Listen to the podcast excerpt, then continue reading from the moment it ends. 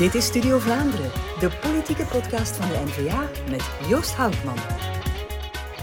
Welkom alweer bij een nieuwe aflevering van Studio Vlaanderen. De gast vandaag een Vlaamse Ardenner, meer specifiek een Zottegemer of Zottegemenaar, dat gaan we zo dadelijk eens uitvlooien. Onze gast is vandaag Vlaams minister voor Financiën, Begroting, Wonen en Onroerend Erfgoed, Matthias Diependalen.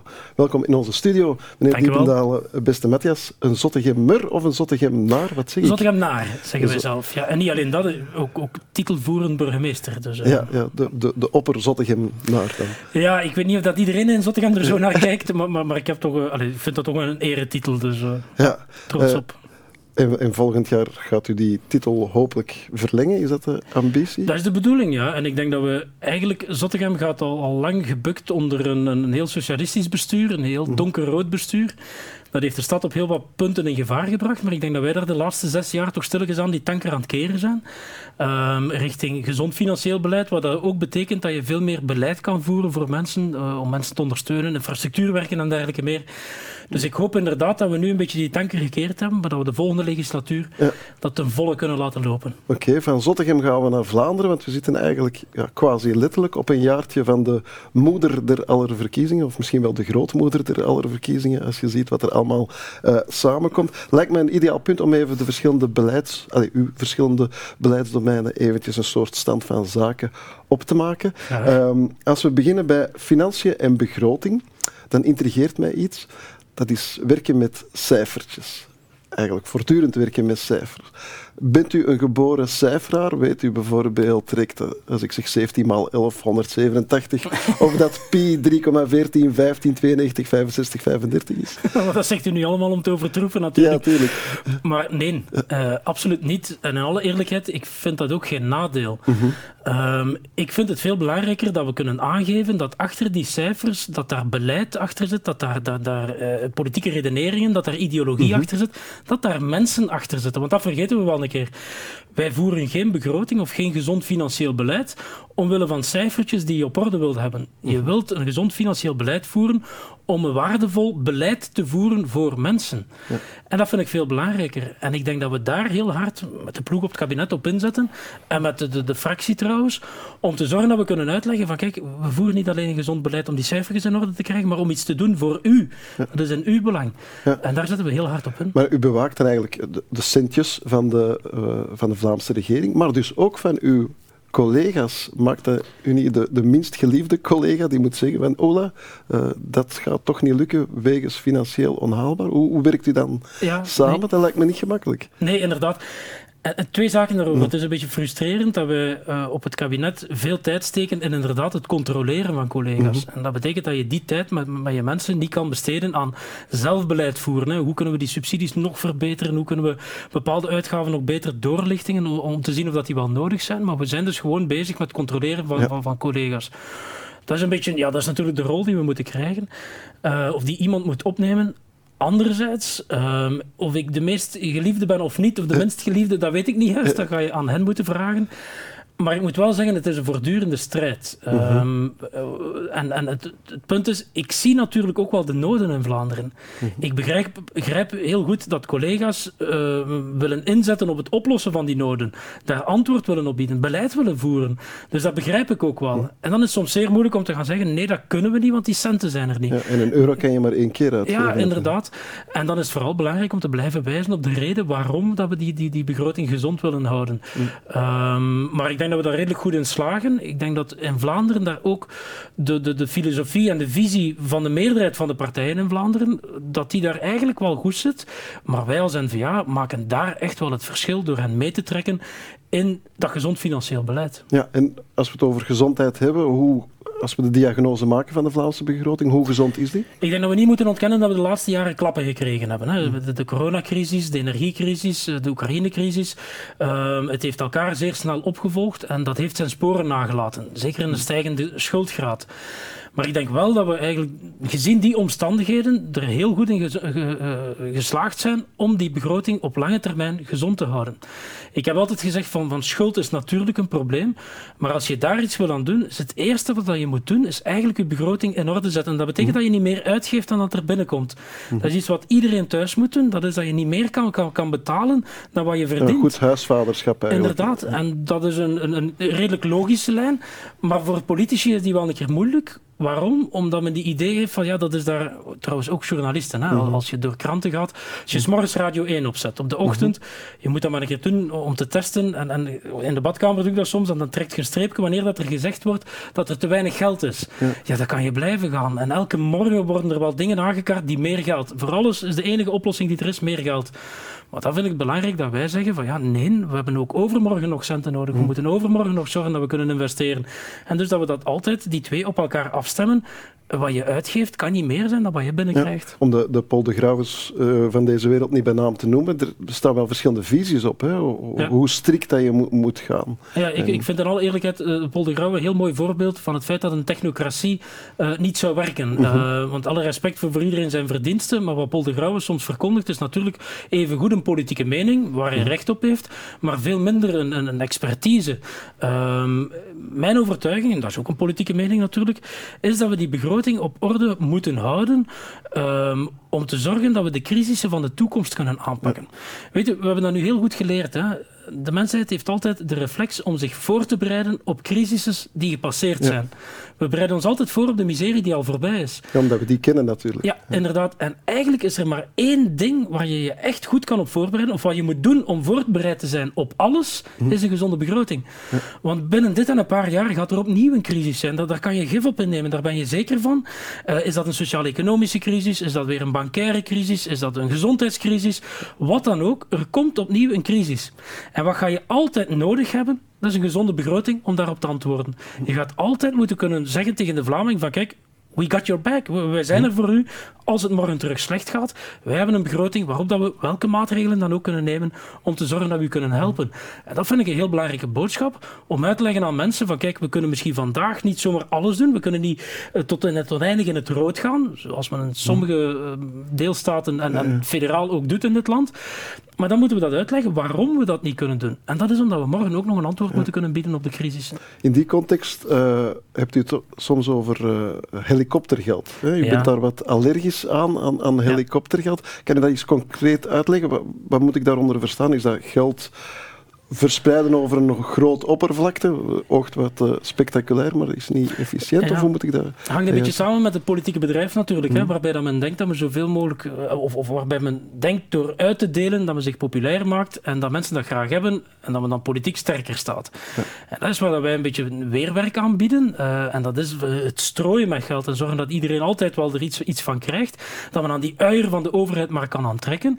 Nee, ik denk dat wij moeten zorgen dat we heel gefocust daar moeten op inzetten waar we moeten op inzetten. Die crisissen of die ondersteuning moeten bieden uh, waar dat zo nodig is mooiste voorbeeld is eigenlijk federaal. Hè. Federaal heeft in het, uh, bij de energiecrisis, daar is een soort paniekbeleid uitgebroken. Daar ben ik al helemaal allergisch aan. Mhm. Ik stoor mij mateloos aan, aan, aan politici die s'morgens een probleem ontdekken en daar smiddags dan een antwoord op hebben. En meestal is dat antwoord meer geld. Ja. Ik stoor mij daar enorm aan. Ik denk dat wij dat in, in afgelopen september bij de energiecrisis, uh, men heeft ons verweten van ja, wij wouden wachten tot de opmaak van de begroting. We, we hebben daar, daar tijd voor genomen om maatregelen uit te werken en die dan ook begroting begrotingsmatig te kunnen inpassen in ons beleid. Men heeft toen moord en brand geschreven dat dat een schandaal was. Ja, een paar maanden later komt er een, een, een nationale bank met een heel duidelijk overzicht dat zegt van ja, federaal heeft met geld gestrooid en dat is nutteloos. Mhm. Dat heeft tot niks gediend. Dat is geen antwoord geweest op de crisis. En wij kunnen zeggen van onze maatregelen waren er puur op gericht waar we op dat moment moesten op ingrijpen. En we hebben wel een verschil gemaakt in het oplossen van die crisis. En we hebben dat mooi kunnen inpassen in onze begroting. Ik denk dat dat eigenlijk vanuit de Nationale Bank, vanuit de OESO, vanuit IMF, vanuit de verschillende creditbeoordelaars, de, de, de, de, de creditagentschappen, hebben we altijd goede punten gekregen omwille van dat beleid. En dat vind ik heel belangrijk. Ja. In die context uh, past misschien ook de subsidiedatabank. Hè, dat je zegt van, van uh, dus een ideaal tool uh, om, om wat wildgroei aan te pakken, om wat transparantie uh, te creëren. Kan dat niet nog strenger of, of nog concreter? Absoluut. Maar eigenlijk moet dat een beetje nuanceren. In die zin, de subsidiedatabank is alleen een instrument om de zaken transparant weer te geven. Ja, om in kaart te brengen. Juist. Om duidelijk aan te geven van waar geven we nu geld aan? Wat is de maatschappelijke uh, doelstelling die we hebben met die centen? En dat is nu zichtbaar. Maar daarnaast hebben we nog iets helemaal anders op poten gezet. En dat heeft een beetje minder aandacht gekregen. En dat betreur ik wel. Maar we hebben ook een veel strenger beleid gaan voeren op die subsidies. In onze VCO, de Vlaamse Codex Overheidsfinanciën, hebben we helemaal maatregelen genomen om te zorgen dat we nu veel behoedzamer omgaan met het uitdelen van crisissen. Zeker met nieuwe subsidiestromen moet er aan veel meer voorwaarden voldaan zijn. En daar zit eigenlijk het belangrijkste. Daarnaast, en dat is iets dat op lange termijn zijn, zijn eh, waarden nog moet gaan aantonen, we gaan nu veel meer kijken van kijk, we willen iets bereiken. We willen een maatschappelijke doelstelling uh, uh, bereiken. Ja. Uh, we gaan daar geld in steken. Maar vandaag de dag gaan we nadien niet meer gaan kijken van ja, hebben we nu met die centen die, dat maatschappelijk doel wel bereikt? En we heeft het wel nut gehad? Eh, juist, uh, heeft het een meerwaarde gecreëerd, maatschappelijk? En die oefening gaan we nu veel meer gaan doen. En dat heet onder andere door, door uitgavendoorlichtingen. Om, om, dat kort toe te lichten, heel kort aan de hand van een voorbeeld. Uh, dienstenchecks in Vlaanderen. Die zijn jaren geleden ingevoerd en we hadden daar drie doelstellingen mee. Dus eerst en vooral arbeid en gezin, is voor ons de belangrijkste doelstelling daarvan. Beter te combineren. Hè. Mensen die daar beroep op doen, kunnen meer tijd besteden aan hun gezin en kunnen ook gaan werken. Ten tweede is dat zwartwerk tegengaan. En ten derde laaggeschoolde arbeid. Hè. Mensen laaggeschoold toch aan het werk kijken. Maar een paar jaar geleden hebben we samen met de Europese Commissie trouwens, en door hen betaald ook, een pilootproject gedaan voor een keer een uitgavendoorlichting. Een keer te gaan kijken van die drie doelstellingen. Behalen we die ook met ja. die dienstenchecks? En daar is zeer duidelijk uit gebleken van ja, we bereiken dat. Maar dat zouden we eigenlijk moeten doen op elk onderdeel. En dat zijn we nu ook aan het doen. We zijn nu ondertussen, ik denk, een negen of tien onderzoeken aan het voeren. Van kijk, dat hebben we voor, voor ogen maatschappelijk. Bereiken we dat ook met de euro's die we daarin steken? We hebben nog een ander voorbeeld. Hè, maar de, dan moet je ook wel streng achteraf gaan zeggen van dit is misschien... Ja, inderdaad. Ja, we, we, een mooi voorbeeld. We hebben ook een Vlaamse brede heroverweging gedaan. En dat is eigenlijk een beetje hetzelfde. We hebben door, door elk lijntje van onze begroting, bij wijze van spreken, zijn we doorgegaan van, en de vraag gesteld van, heeft het wel nog nut? Hè? Misschien heeft dat ooit nut gehad, maar vandaag niet meer. En onmiddellijk bij de begrotingsopmaak uh, 22 of 21, ik weet het nu niet, gewoon niet meer, maar, maar, maar hebben we de oefening gemaakt door die Vlaamse brede heroverweging, hebben we gezien van, ja, we hebben hier heel veel zaken in staan die we kunnen schrappen. En een groot deel van de besparingen die we toen gedaan hebben, ik herinner me nog zeer goed, hè, collega Demir, die had daar 40 miljoen in zitten, waarvan aangegeven was van ja, dat, dat, dat heeft geen meerwaarde meer, dat heeft geen nut niet meer. Dikwijls nog fossiele brandstoffen die we ondersteunen en dergelijke meer. Maar daar hebben, heb je natuurlijk wel de politieke moed nodig om daarin te schrappen. We hebben dat toen gedaan. We hebben toen op basis van die brede heroverweging hebben we heel wat uh, besparingen kunnen doorvoeren. En dat is het uiteindelijke doel. Het is onzinnig om geld uit te geven aan iets waarvan dat we het over eens zijn dat het zijn doel niet bereikt. Ja. ja laat ons dan ook de moed hebben om dat te schrappen. Ja, dat is goed. Huisvaderschap, zoals ik zei. Er zit uw beleidsdomein eigenlijk het DNA van, van de Vlaming. Ja. Hè, die, die houdt daar wel van. Maar ook in het DNA van de Vlaming zit, is, is het, het wonen, de interesse in het wonen. Dan zit u bij het beleidsdomein wonen. Nu, vraag ik me af, wonen, dat is de, de term eigenlijk, maar wat valt er eigenlijk allemaal onder? Kan u dat heel kort uitleggen? Dat is eigenlijk een heel goede vraag en ik ben er heel blij mee, want, want in het parlement, en zeker vanuit de linkse hoek, word ik voornamelijk benaderd als minister van Sociaal Wonen. Ja. Maar dat is natuurlijk niet, het is veel ruimer dan dat. Uh, je hebt eigenlijk drie grote onderdelen in uw woonmarkt. En dat is enerzijds sociale woningen, maar dat gaat ergens rond de, tussen de 6 en de 8 procent. Mm-hmm. Daarnaast heb je een private huurmarkt, een 20 procent. En in Vlaanderen, gelukkig, de, de sterke ruggengraat van ons wonen, uh, is nog altijd een 70 72% eigenaars. En het beslaat dat allemaal. En waar gaat het dan over? Dat is natuurlijk betaalbaar wonen. Mensen moeten uh, een, een betaalbare woning kunnen kopen. We hebben de registratierechten verlaagd. Uh, betaalbaar kunnen huren. We zorgen nu met maatregelen, geconventioneerd verhuren bijvoorbeeld, dat er meer aanbod is op die private huurmarkt om te zorgen dat die prijzen wat redelijk blijven. En daarnaast natuurlijk ook op sociale woningen, uh, om die wachtlijst weg te werpen. Maar het is dus op die verschillende onderdelen dat we moeten ingrijpen. Ja, dat betaalbaar wonen, hè, dat is toch, daar is vandaag een groot tekort aan. Dat lijkt me dat toch iets dat je nooit in 1, 2, 3 kan, kan, kan oplossen. Hè?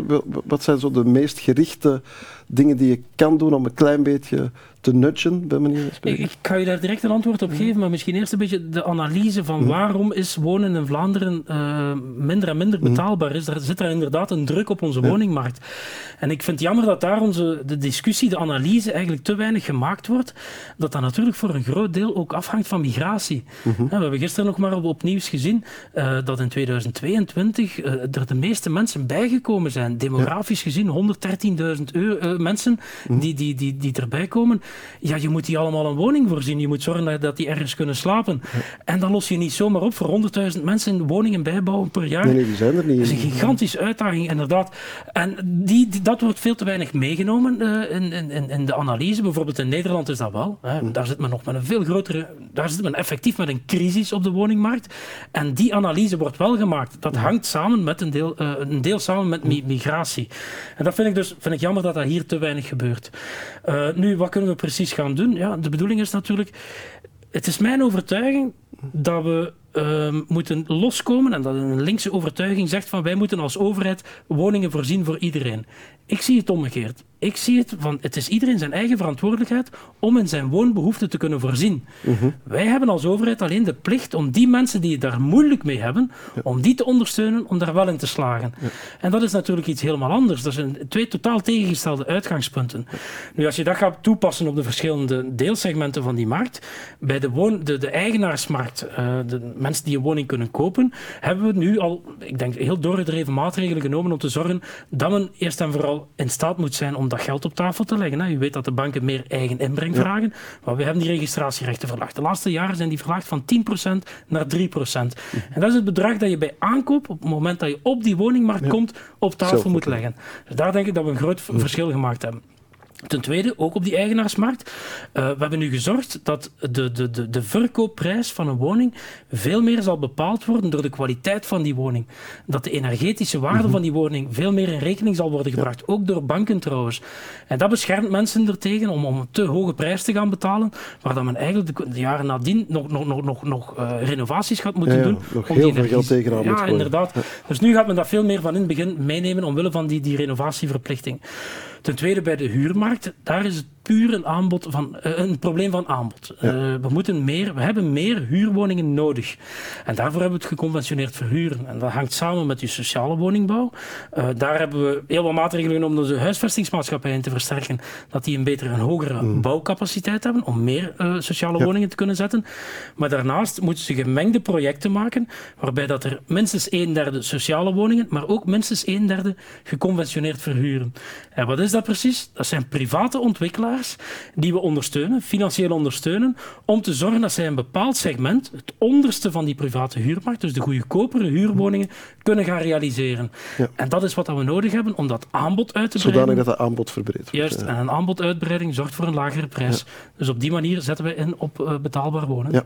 En als het over de sociale woningmarkt gaat, dan denk ik toch wel dat u heel hard inzet op, op, op het rechtvaardigheidsbeginsel. Uh, dat die echt terechtkomen bij de mensen die er echt nood, nood aan hebben, of omgekeerd verwoord, dat ze niet terechtkomen bij de mensen die er geen recht op hebben. Ja, absoluut. We hebben altijd zeer duidelijk gesteld, we hebben bij sociale woningen twee, of bij dat beleidsdomein, twee belangrijke uh, uit, uitgangspunten. En dat is enerzijds, we moeten meer sociale woningen ja. hebben. We gaan moeten zorgen dat dat deel van de bevolking dat er niet in slaagt om in zijn eigen woonbehoeften te voorzien, dat we die toch een sociale woning kunnen bieden als springplank, hè, dat die van daarop uit hun leven kunnen uitbouwen.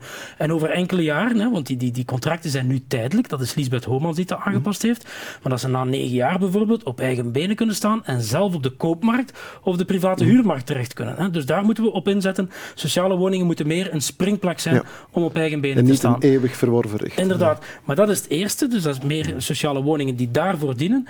Maar ten tweede, en daar hangt er natuurlijk een deel mee samen, het is mijn overtuiging dat we moeten zorgen dat die woningen alleen terechtkomen bij die mensen die er nood aan hebben. En daarvoor hebben we heel wat, wat, wat, wat uh, uh, dingen gedaan. Hè. Eerst en vooral de verplichting om zich in te schrijven bij de VDAB. Laten we eerlijk zijn, dat is een minimumvoorwaarde. We zouden daar nog veel verder moeten ingaan. Um, wat is nu het minste dat je kan vragen als samenleving? Van kijk, wij gaan solidair zijn met u. Wij gaan meebetalen om u een woning te voorzien, om van daaruit uw leven op te bouwen. Ja, dat is de minimum tegenprestatie. Is toch om u, om u in te schrijven bij de VDAB en op te zoek te gaan naar werk. Daarnaast hebben we gezorgd dat mensen die te bond maken in zo'n woning, die, die, die, die eh, ja, dikwijls afbreken, uh, de, de, de, de buren storende, daar, daaronder verhuren of wat dan ook. Ja, die eigenlijk geen respect hebben voor de sociale woning zelf. En dus eigenlijk ook geen respect hebben voor de solidariteit die ze krijgen van de rest van de mhm. samenleving. Ja, dat die eruit gaan, dat die eruit gezet worden.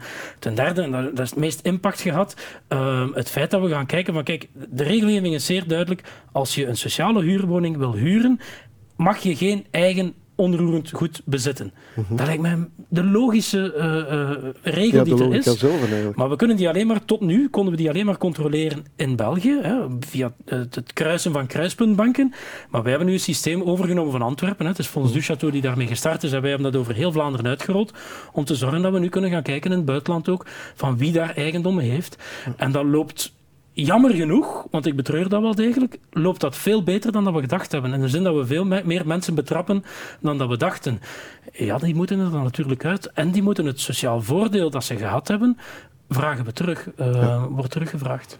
Het, uh, ander beleidsdomein waar u op zit is het onroerend erfgoed. Dat lijkt me echt een, een leuke. Ik denk dat u daar graag persmomenten rond organiseert. Absoluut. We hebben een, een, een, rijk patrimonium. Wat is zo de verwezenlijking van de afgelopen jaar waar u het meest fier op bent? En wat is hetgeen waar u nog het meest naar uitkijkt? Ja, um, ik, ik, moet zeggen, ik ben super blij met mijn drie bevoegdheden. Waarom? Enerzijds is dat financiële, dat is een beetje de basis van alles. Wonen is voor mij een manier om het sociaal-economische onderbouw, ondersteuning van mensen in zijn meest prille en het meest, de, mhm. basisbehoefte van iedereen is een plaats om te wonen. En dat vind ik een sociaal-economische opdracht. Uh, dat is dat. Maar daarnaast eh, ben ik heel blij met erfgoed. Waarom? Omdat dat, zeker voor onze partij, die identiteitsbeleving. En dat hebben we nu al gezorgd. Hè. We, hebben uh, Ben Wijts met de kanon, Jan met, met het verhaal van Vlaanderen en ook anderen. Hè. dus we hebben op verschillende dingen kunnen inzetten. En ik heb dat gedaan bij erfgoed. Veel meer dat erfgoed als weergave van wie wij zijn als Vlamingen. Ja. We hebben heel veel soorten erfgoed in Vlaanderen. En van elke soort, bijvoorbeeld religieus erfgoed, dat is een onderbouwing van, van, van de normen en waarden die wij vandaag hebben. Het is niet alleen een getuige van de geschiedenis, maar het geeft ook aan wie wij zijn vandaag. Hè. Het katholieke Vlaanderen. Dat is de reden waarom dat wij een kerstmarkt belangrijk vinden. En het is geen, geen, uh, geen wat is nu, wintermarkt of wat dan ook. Nee, het is voor ons nog altijd een kerstmarkt. Dat is ons katholieke achtergrond. We hebben heel veel erfgoed dat ons handelsverleden weergeeft. Hè. De, de, de, de zwinhavens, uh, Brugge zelf hè, was een handelsstad in Gent en Antwerpen. Uh, dat geeft onze handelsgeest weer, die we vandaag nog altijd hebben. We zijn de exportnatie in de wereld. Want dat steunt ook op dat erfgoed, op die mhm. geschiedenis. Uh, we hebben ons industrieel erfgoed. Prachtige pareltjes in, in, mijn eigen streek, in de textielnijverheid, in Limburg en in de mijnnijverheid. Maar dat geeft ons, ons, ons, onze economische, de, de, de, de ondernemersgeest die Vlamingen zo typeert, wel, die komt daaruit. En zo kunnen dat erfgoed niet alleen als getuige van de geschiedenis en niet als, als, als ja, een boek dat je kan lezen over het verleden. Nee, het is iets wat je vandaag beleeft en wie wij zijn als Vlamingen. En dat is iets om trots op te zijn.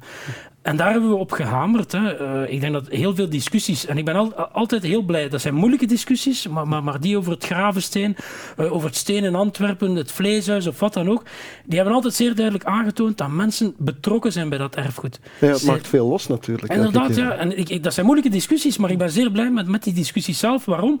Omdat dat vooral aantoont dat mensen dat belangrijk vinden. En dan vind ik het zeer leuk om, om aan te geven van kijk, dit, dit ben jij, dit, dit, ben jij Vlaanderen. Hm. En daar mogen we trots op zijn en dan moeten we dus ook koesteren. En dat is voor mij waarom eigenlijk erfgoed ja, misschien wel de leukste bevoegdheid is die ik heb. Um, u lijkt mij het type dat, dat naarstig en zelfs koppig door blijft werken. Uh, ik had het er straks over de, de moeder of de grootmoeder der alle verkiezingen. Gaat u echt tot aan het gaatje blijven doorwerken op uw beleid of bent u toch al stiekem over de campagne na te denken? Ja, ik vermoed dat je met de medewerkers gepraat hebt, waarschijnlijk niet dat getuigd hebben. Ik, weet, ik weet van niks. nee, ja, dat is zeker onze bedoeling. Uh, ik vind dat we in Vlaanderen, er zijn nog zeer veel noden in Vlaanderen en wij hebben de plicht om de, de antwoorden te bieden op die noden. Uh, binnen het totaalplaatje, hè, binnen het algemeen belang dat wij moeten dienen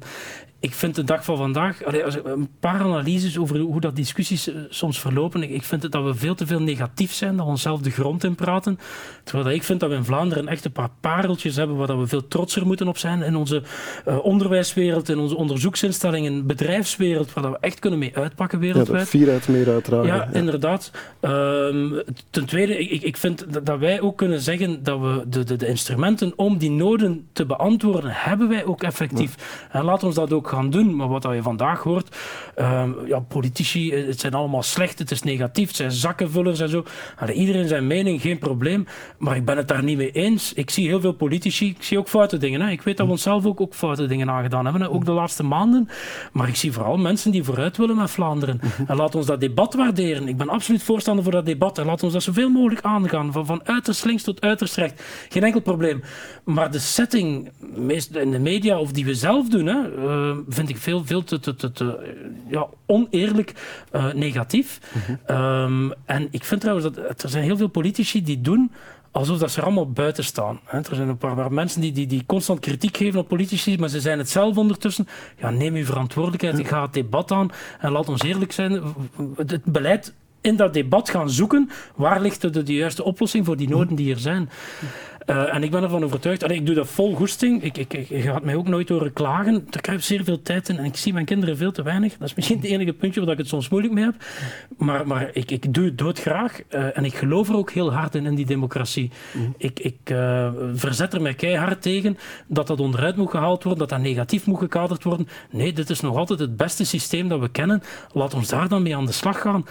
en laat ons binnen dat kader dat die debatten voeren, helemaal. En laat die maar, maar, maar hevig gaan. Geen enkel probleem. Maar laat het ons wel als een positieve meerwaarde ervaren dat die, die, dat debat en die democratie er nog is. Het probleem dat u net aanhaalt, dat u de kinderen het misschien te weinig ziet. De vakantie, de zomervakantie, die, die roept al een beetje in de, in, in de verte. Um, wat zijn de plannen? Trekt diepe dalen naar hoge bergen? Of, uh, dat doe ik zelf het liefst. En we gaan nu trouwens ook uh, met mijn vriendin. En, uh, we hebben alle twee twee kinderen, dus we zijn met zes gaan we naar de Pyreneeën dit jaar. Dus, dus, het zal een beetje voor de berg. Maar de voorwaarde van de kinderen is, er moet ook altijd een zwembad zijn. Voor mij is dat niet en, nodig. En wifi waarschijnlijk. ja, maar daar zijn we streng op. het, is, maar een bepaalde tijdspanne per dag dat ze dat mogen doen. Dus, ja. ja. Oké. Okay. beste Matthias, meneer de minister dank voor de heldere uitleg. Ik wens u nog enkele weken hard werk en vooral heel veel deugd en familieplezier in de Pyreneeën. En u, beste kijker, beste luisteraar, serveren we nog een kleine portie Brusselse begroting. Dat wordt dus lachen of huilen in de rubriek Feit of Fictie. Hallo allemaal, ik ben Sieltje van Achter, Brussels parlementslid voor N-VA. Iedereen weet dat onze hoofdstad budgetair slecht beheerd wordt. Brussel leeft al jaren op de poef. En wie luistert, hoort het kraken. Met zo'n 5 miljard euro inkomsten gaat Brussel dit jaar 1,2 miljard in het rood. Dat is al heel deze legislatuur het geval. Sven Gats mag dat op zijn palmares schrijven. Geen enkele Brusselse minister bouwde ooit meer schulden op dan onze liberale minister van Begroting. Toch blijft de minister beweren dat het snel zal beteren. Vanaf 2024 hebben we een evenwicht, zegt hij. Dat is klinkklare nonsens. Hij heeft geen plan, geen nieuwe besparingen en geen nieuwe inkomsten die het gat van 1,2 miljard zelfs maar grotendeels kunnen dichtrijden. Maar dat is wel dramatisch, want uiteraard gaat dit niet gewoon over de cijfertjes. Willen we de gestarte mobiliteitsprojecten afwerken, onze hoofdstad proper krijgen en de veiligheid verbeteren, dan zijn daar middelen voor nodig. Dan moeten we keuzes maken. Die keuzes worden niet gemaakt dankzij liberalen die boven hun stand leven. En dat is jammer voor iedereen die, zoals ik, Brussel een warm hart toedraagt. Dit was weer een gevulde aflevering van Studio Vlaanderen. Ik dank mijn gasten Siltje van Achter en Matthias Diependalen. En ik dank ook u, beste kijker en luisteraar. Tot een volgende Studio Vlaanderen.